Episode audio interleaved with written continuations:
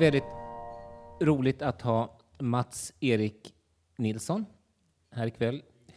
Nyhetsjournalist sedan många år tillbaka. Eh, jobbat på Svenskan, men och sedan 2007 så är då Mats-Erik eh, mest välkänd för de, de böcker han har skrivit. Och vi ska prata mer om den första. Vi kan ta det först. Det första hette den hemlige, var det den hemlige, ska vi säga, den hemlige kocken. Och, och eh, så att eh, så är det och är, är Söderbo. Ja, absolut. Församlingsbo till och med, är det så? Ja, jag bor inte så långt härifrån. Nej. Några stenkast. Hörru, så att, men, och det här, hur...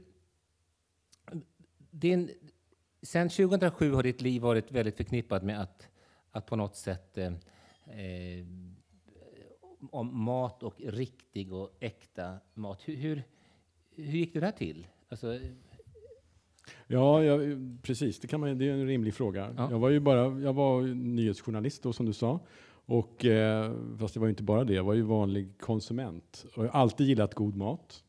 Det kanske inte syns på mig, men eh, eh, jag har i alla fall alltid gjort det. kan du Eh, äta hur mycket som helst utan att... Ja, jag, brukar inte, jag gillar inte att äta så mycket som helst. Jag, tycker jag gillar inte frosseri. Du tar, Eh, ja, okej. Ehm, Men eh, jag har gillat det, eh, att laga god mat och sådär, men eh, inte funderat så mycket på vad man handlar i affären. Och var en ganska genomsnittlig konsument tror jag. Jag hade väl liksom sett att det fanns långa innehållsförteckningar på produkter, men det verkade ju vara på alla. Så att det verkar inte finnas så mycket val där. Lite så, eh, lite aningslös inställning kan man säga. Sen var vi på en, sen jag har skrivit om det här i den första boken, vi var på en badstrand på Gotland, jag och min brorsa, eller våra familjer då. Och han gick och köpte glass åt hela gänget. Eh, det här är över tio år sedan nu. Och så kom han tillbaka med Magnum Pistage som var den bästa glass han tyckte han kunde hitta. Och eh, sen fick han syn på innehållsförteckningen, lite av en händelse. Och så frågade han oss andra då lite roat så här. Är det någon som har en aning om vad den här glassen innehåller som ni just nu äter?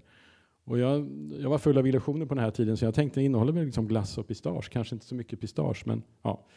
Och så det fanns en mikroskopisk mängd pistage och sen var det ju ett färg, det var ju färgad med spenatpulver och två stycken färgämnen med E-nummer och sen var det, för det är ingenting förutom socker i hela den här långa innehållsförteckningen som hade med glass att göra enligt ett recept, så att säga, enligt originalreceptet. Jag stod inte där i badbyxor och tänkte oj, det här måste jag skriva en bok om. Men däremot så blev det var ett frö som såddes där. Det var brorsan som gjorde det. Att, han hade tjatat lite grann om det där innan, men jag hade inte liksom slagit dövörat till bara. Men, eh, men så blev jag liksom intresserad av varför innehåller, har moderna livsmedel så här lång innehållsförteckning? Finns det något alternativ till det och vad händer med oss som äter den här maten? Och, eh, så då började jag av personlig nyfikenhet undersöka jag läste in lite amerikanska böcker och engelska böcker. För alltså jag, jag upptäckte ju förstås att det var inte bara en glass, utan det var ju överallt. Det var ju så här i butiken i stort.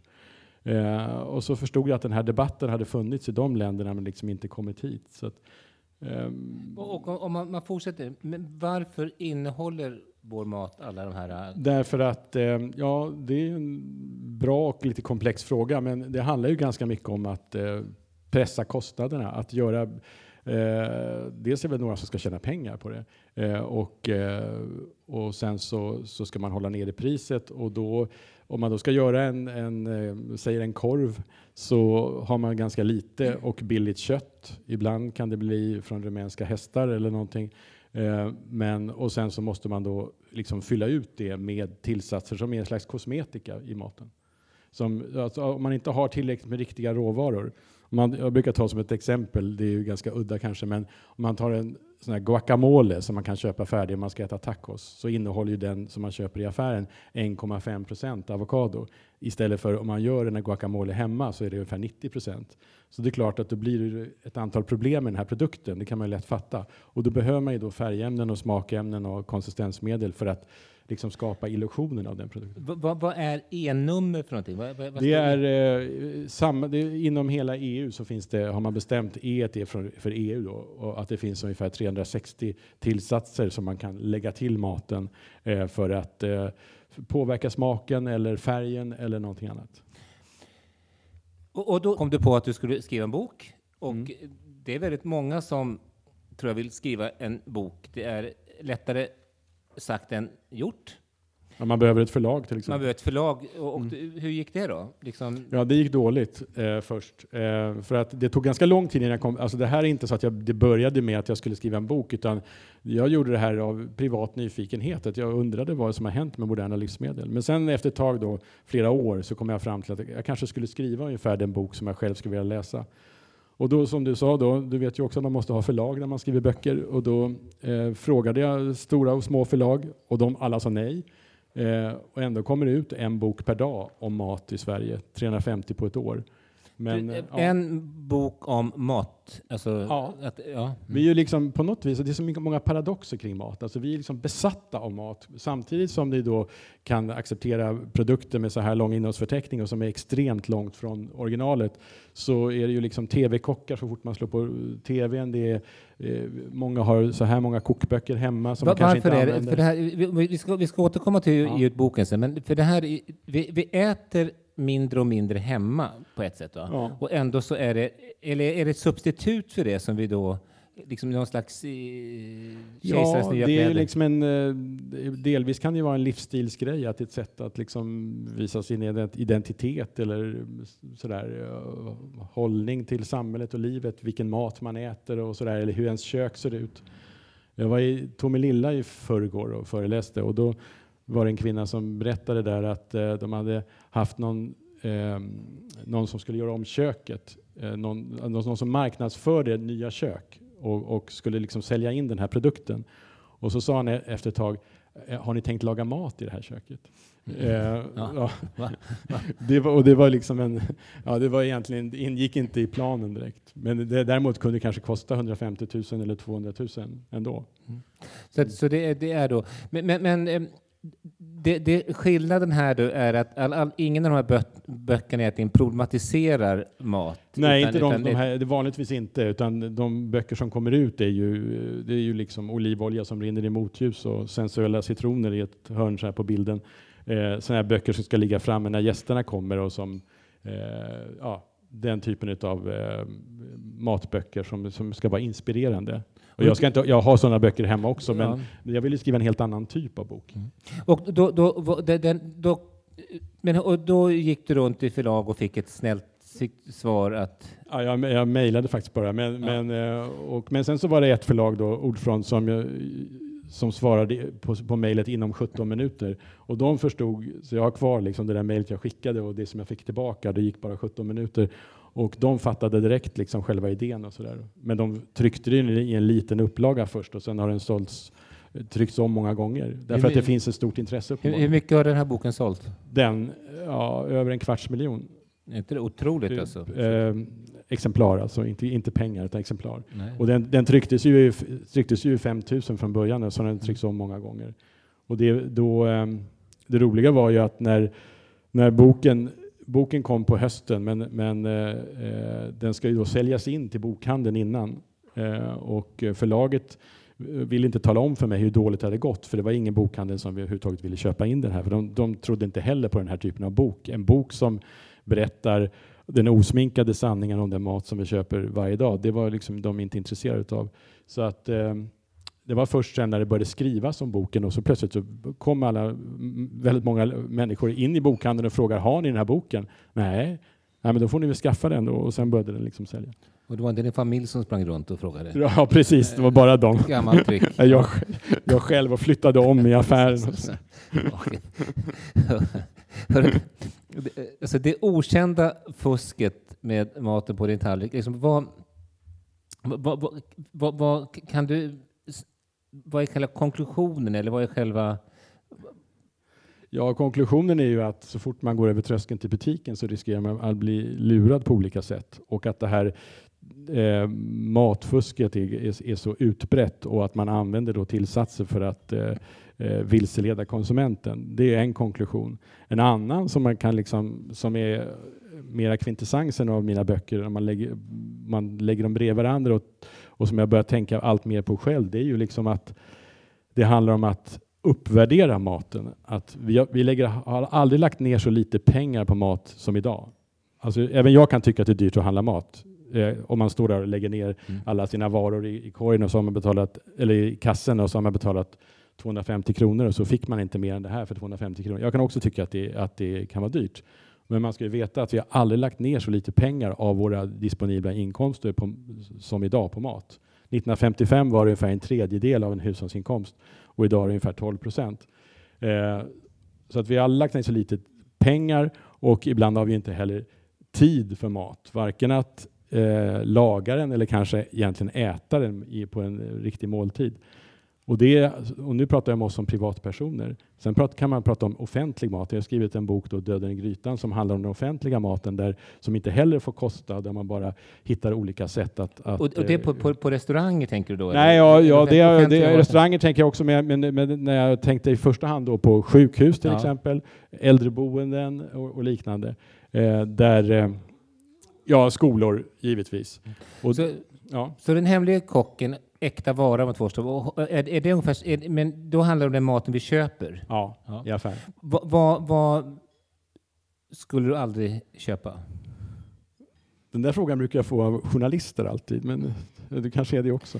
Men, eh, eh ja, jag vet inte, det finns ganska många saker som jag inte skulle köpa. En sak som jag är eh, som kanske inte innehåller jättemycket tillsatser och sådär, men som jag tycker att det är eländigt hur själva produktionen går till. Det är ju Eh, Eh, de flesta eh, som, kycklingar som kommer från de värsta djurfabrikerna. Eh, har man sett hur, hur, eh, de, hur man trycker ihop dem på extremt liten yta, hur man sen jag har en liksom liten film som jag brukar visa ibland som visar den så kallade pålastningen när man kör med ett fordon genom eh, havet av kycklingar.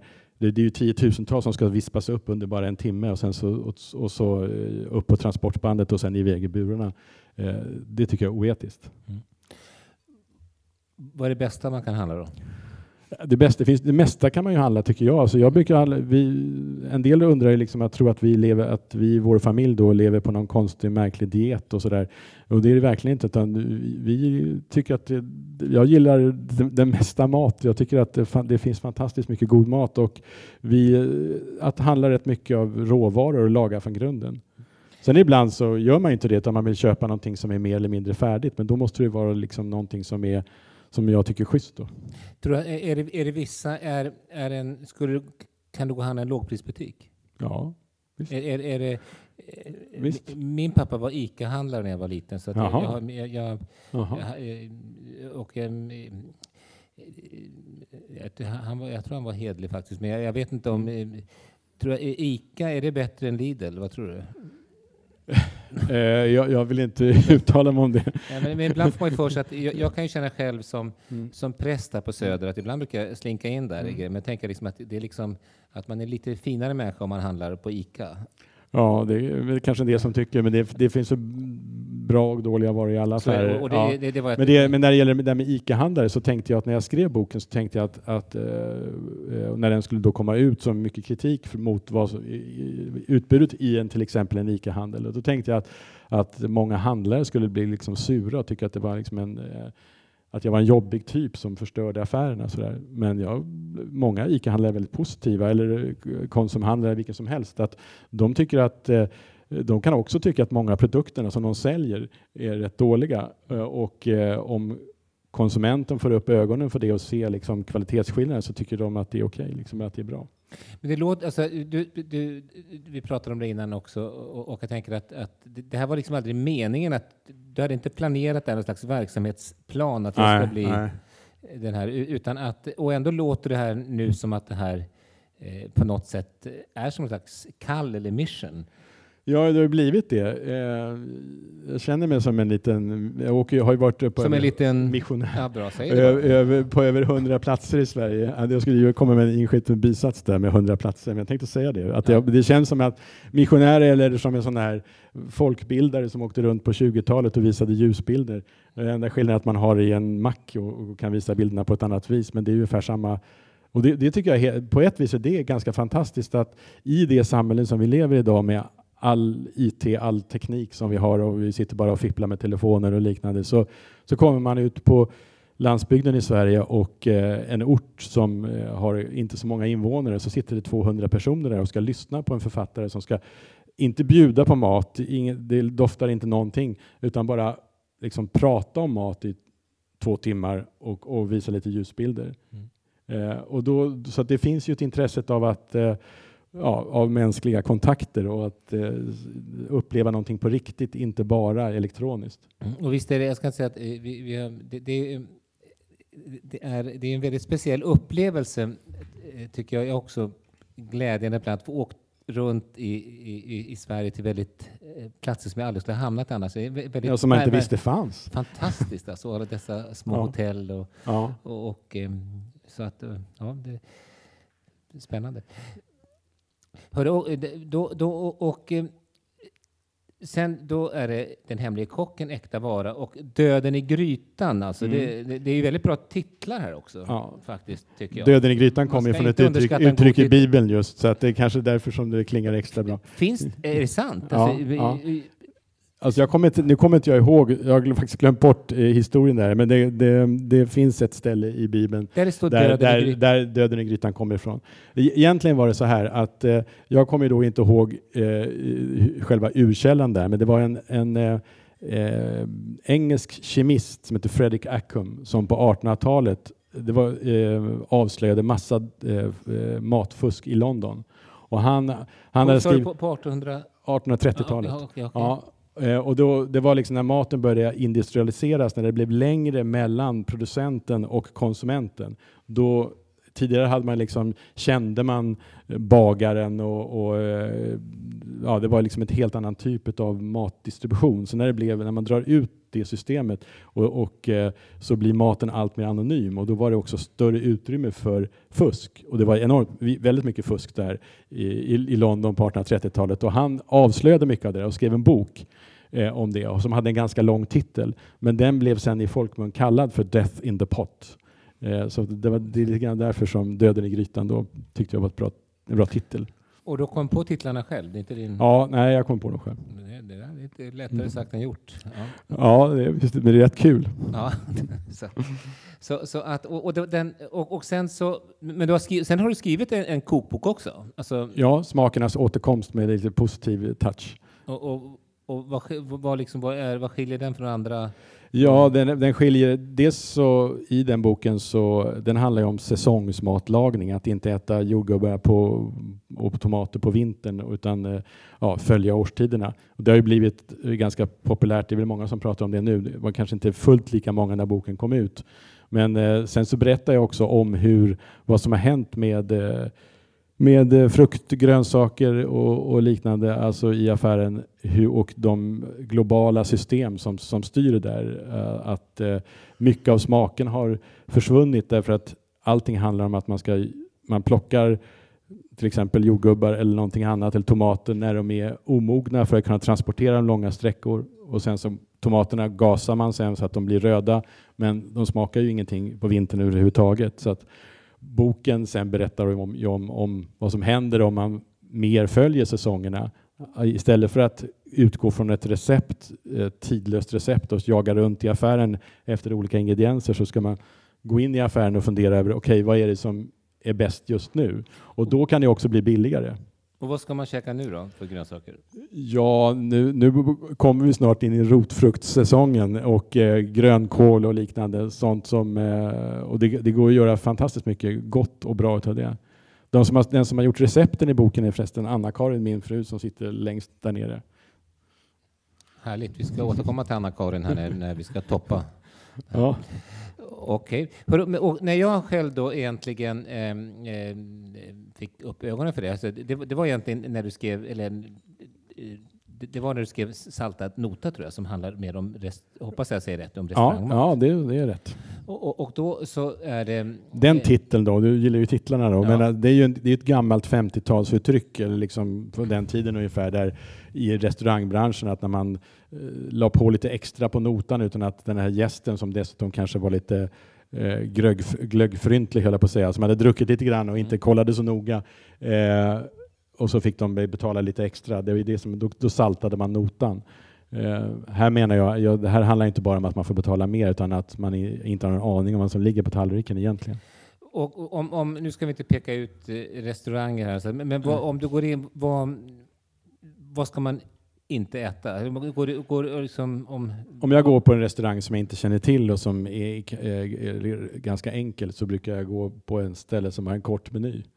Eh, det är inte särskilt troligt att ett litet kök kan hålla, hålla snurr på, på 20-30 olika rätter och sådär från färska råvaror och laga dem från grunden utan då är det bättre att ta några, eh, en kort meny med några enkla rätter. Eh. Och, och, och, så att det, är inte generellt någon mat du skulle undvika på en, liksom en restaurang? Nej, nej, uh, nej. Jag har, I slutet av boken har jag tio stycken råd och det första rådet är det där som jag sa. Det andra är väl att ett annat råd är att följa säsongerna. Att eh, liksom fundera över vad, vad, vad, kan vara bra nu i den här tiden på året och eh, äta sånt. Då blir det också kanske dessutom billigare. Och sen om det är en rätt som innehåller ingredienser som verkar vara ganska lyxiga, eh, lite dyra och så är rätten inte jättedyr så har man förmodligen inte använt den där ingrediensen överhuvudtaget. Alltså ur, urtypen är oxfilé på pizza om man nu vill ha det så finns det ju rätter som har liksom pizza med oxfilé. Och det är, inte, det är inte så ofta som oxfilé har varit inblandat där. Vad tror du, du, du tror inte på det? Alltså? Nej, det är väl rätt sällan. Det är väl belagt också. Jag tror att det, det, det var någon som berättade att de hade jobbat på en restaurang, men det var ganska länge sedan nu, i Enkö en pizzeria i Enköping där de verkligen hade det. Men eh, det, det är något unikum i så fall. Eh, när åt du på McDonalds senast? Ja, det var i Örebro för eh, tre år sedan. Eh, jag föreläste där och eh, kom dit sent med tåget. Det var väl SJ försenat som vanligt och rusade genom stan och var hur hungrig som helst. Och det enda som var öppet eh, det var den här McDonalds-restaurangen som precis skulle stänga. De stängde väl tio och jag kom eh, någon minut innan. Så han skulle just stänga så jag fick ropa kan jag, kan jag inte bara få en hamburgare? Liksom. Så då, och, och då fick jag det. det genom, genom, att jag va, ja, och så det smakar ungefär som det brukar göra. Eh, hörru, men det här, eh, det här, vilken är den eh, bästa kryddan?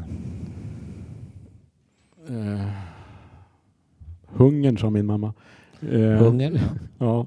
Eh, det är väl en bra krydda. Eh, en annan bra krydda, eh, en bra ingrediens i matlagning, det är ju, tycker jag, gemenskap. Alltså att sitta, att laga mat tillsammans och äta mat tillsammans. Kan inte du läsa den? En, jag fick en grej skickad som du också chefredaktör för en tidskrift som ett magasin, vad kallar du det för? Ja, ett matmagasin. Ja, mm.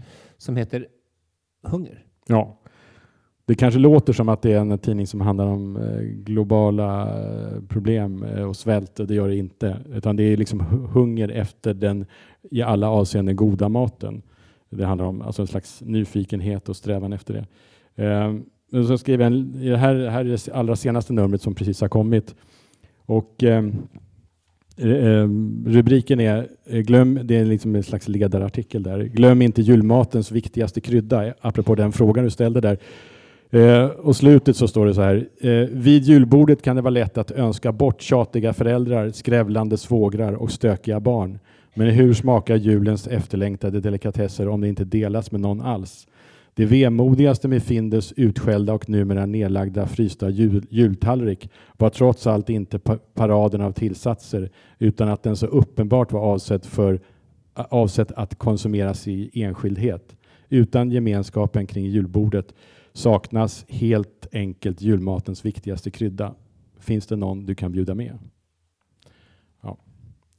Så att, apropå kryddor. Sen finns det många andra i kryddskåpet också. Men det kanske, jag vet inte vilka du syftade på. Men... Nej, men, nej, men jag, jag, tänkte, jag tänkte både och. Det kan ju vara, ja. men har du någon för, alltså för det här tycker jag är ju, det är ju faktiskt så att, att eh, att eh, vår, vår, vår längtan efter gemenskap och, och sammanhang kan ju liksom lyfta en ganska enkel måltid. Då. Ja, absolut. Och mm. frågar man, det är ganska intressant, för om man till exempel frågar sån här mästerkocken Mattias Dahlgren eh, driver två och enstjärniga restauranger. Sådär. Eh, vad är dina, mest, dina viktigaste, eh, största matminnen och restaurangupplevelser? Så är det sällan från några, från några kända lyxkrogar här eller där, utan det är ju liksom Eh, en, en, på en bakgård i Singapore eller i, i, eh, hemma hos mamma eller vad som helst. Den typen utav, och det, det är väl så de flesta av oss tycker att, att eh, det är också sammanhanget som spelar otroligt mm. stor roll. och därför så blir det ju, det jag tycker är knepigt med en del i matdebatten och även matexperter av olika slag är att man liksom reducerar maten. Jag har visserligen skrivit då böcker om tillsatser och liknande men jag tycker egentligen att man ska liksom vidga matdebatten.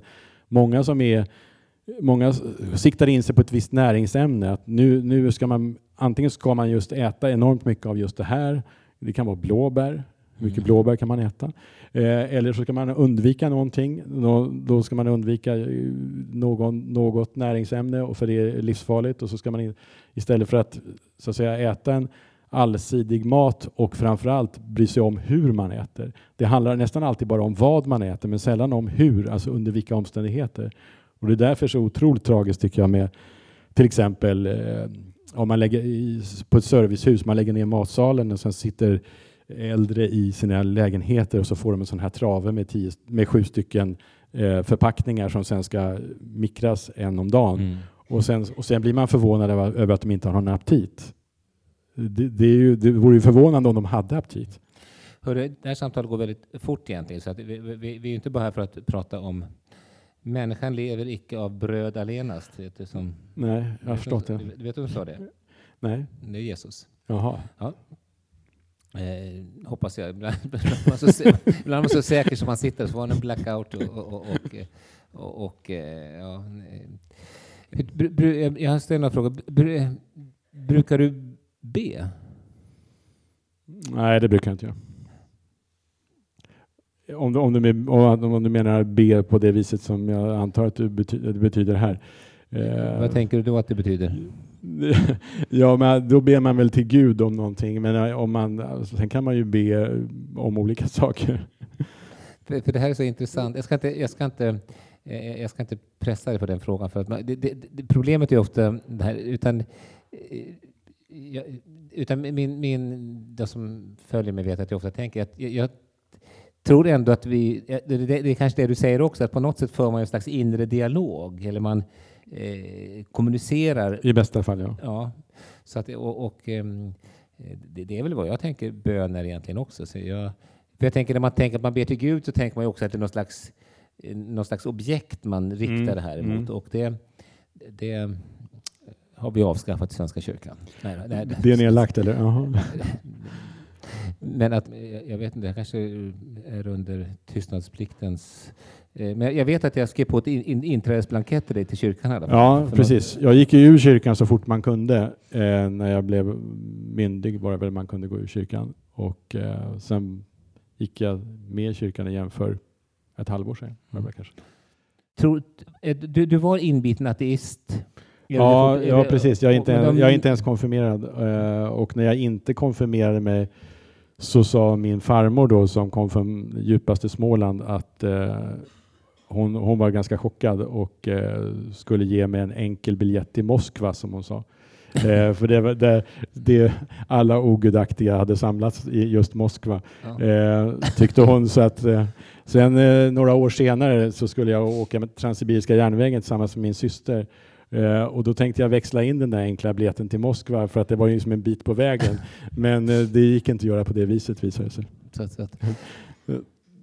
Och jag tyckte att de som konfirmerade sig gjorde det rätt mycket för att skaffa moppe eh, eller få en moppe eller vad de, någonting sånt där. Det, kändes ganska ytligt och, eh, och jag var dessutom emot det hela så att eh, det fanns liksom ingen anledning. Så att det är, och, och mm, brukar, Alltså, en, en anledning till de här samtalen, dels måste man också respektera en, en, en någon slags integritet. För jag, jag, jag tänker att det, det, kan vara svårt för en familj att prata om sådana här saker. Ja. Och sen att sitta med en, en mikrofon eller någonstans. Mm. Så man, man behöver inte göra det heller. Men, men för mig är ju, är ju den stora önskan med den här kyrkan och därför jag tycker det här eh, samtalet är viktigt också. Det är, du sa förut så här att att eh, vi vill ju säga att, att, ha experter i vår tid, matexperter. Mm. Liksom. Och när, när det, eh, det gäller Gud så finns det ju inga experter heller, men däremot att öppna ett, ett, ett samtal där vi vet att, att, eh, att, att det här finns ju i varje människa och någonting har ju gått fel i vår liksom, eh, kommunikation om liksom att, vara, att vara människa och livet och döden och, och Gud och så. Så för mig så är det liksom lite, lite roligt att få våga ställa de här frågorna. Och sen det, det, det som är intressant då, apropå det, det är ju att ändå eh, att, eh, jag vet, att kyrkan är ju en slags var ju ursprungligen en måltidsgemenskap. Alltså, det, Ja, Je-. Jesus var ju, han, han var ju, han var ju alltså, man gör någon slags teologi eller lära och det. Det enda han gör, han går fram och tillbaka och äter en massa folk. Alltså det, det var Nya Testamentet. De sitter och äter tillsammans. Ja. Och sen gör man det, det mest otroliga, det är ju att man gör om en, en blodig offerkult till en måltid. Alltså. Så, så, så att det, Mm. det är liksom hela det här Eh, och det kallades ju ursprungligen för att de, de första kristna, att man hade en agape-måltid, en, en kärleksmåltid när man åt tillsammans. Måltiden är ju centralt i vår kultur. Det finns ju de, jag skrev om det i den där boken Döden i grytan, om att eh, eh, en del eh, antropologer hävdar ju att det var det som gjorde oss till människor. Som, som, eh, djur kan också äta. Eh, eh, men de, djur har inga måltider på det viset. Och att, att, eh, att börja att tillaga sin mat och sen äta mat gemensamt eh, gjorde oss till människor. Det finns ursprungsbefolkningar eh, som eh, kan tycka att det är inte okej, men nästan okej att ens fru ligger med en annan man, men inte att hon äter med honom. Eh, det är liksom, alltså, då, då visar man att, att äta tillsammans är en sån, sån eh, vad ska man säga, kan vara en intim sak. Ja. Liksom. Och att, det, att, det, är någon- att det, det är någon, eh, och, och någonting stort. Liksom. Och så var det på, på, på Jesu tid så var man att äta med, man blev oren om man åt med fel människor. Och, Ja. och, eh, också, men det är väl a- att ehm, en, en eh, det var, det var en, en vi, vi, vi, i- vi, i den här kyrkan eh, äter vi mycket tillsammans också. Så vi, och det var en konservativ eh, ledamot av kyrkorådet som eh, var väldigt lite kritisk och höll på med och sa måste ni äta hela tiden, sa hon. Och, och, men det, det, man- för de flesta räcker det ju med att, att, att få äta en, att få sitta ner och äta, men de kan ju vara en, en, något heligt. Och eh, alla våra gudstjänster är i princip eh, nattvardsgudstjänster där då måltiden är central. Mm. Mm. Eh, Mats-Erik, stort tack. Tiden eh, är, är slut. Och, eh, eh, väldigt roligt att höra här. Välkommen till, till kyrkan. Eh, Välkommen precis som du är. Och, eh, eh, det tar jag verkligen med mig, att, att det är som en rit faktiskt. Och att, eh, jag, tänker, jag brukar säga att, att, att ordet är det som konstituerar oss till människor, men Mm. kanske också måltiden. Och då är det faktiskt så att en, en, en gudstjänst i Svenska kyrkan är, är ju både ordets förkunnelse och måltidens gemenskap. Som Mm. egentligen, så att det, det är en, en eh, väldigt, väldigt urmänsklig urmänskligt fenomen. Stort tack och eh, då säger vi så. Tack själv. Tack.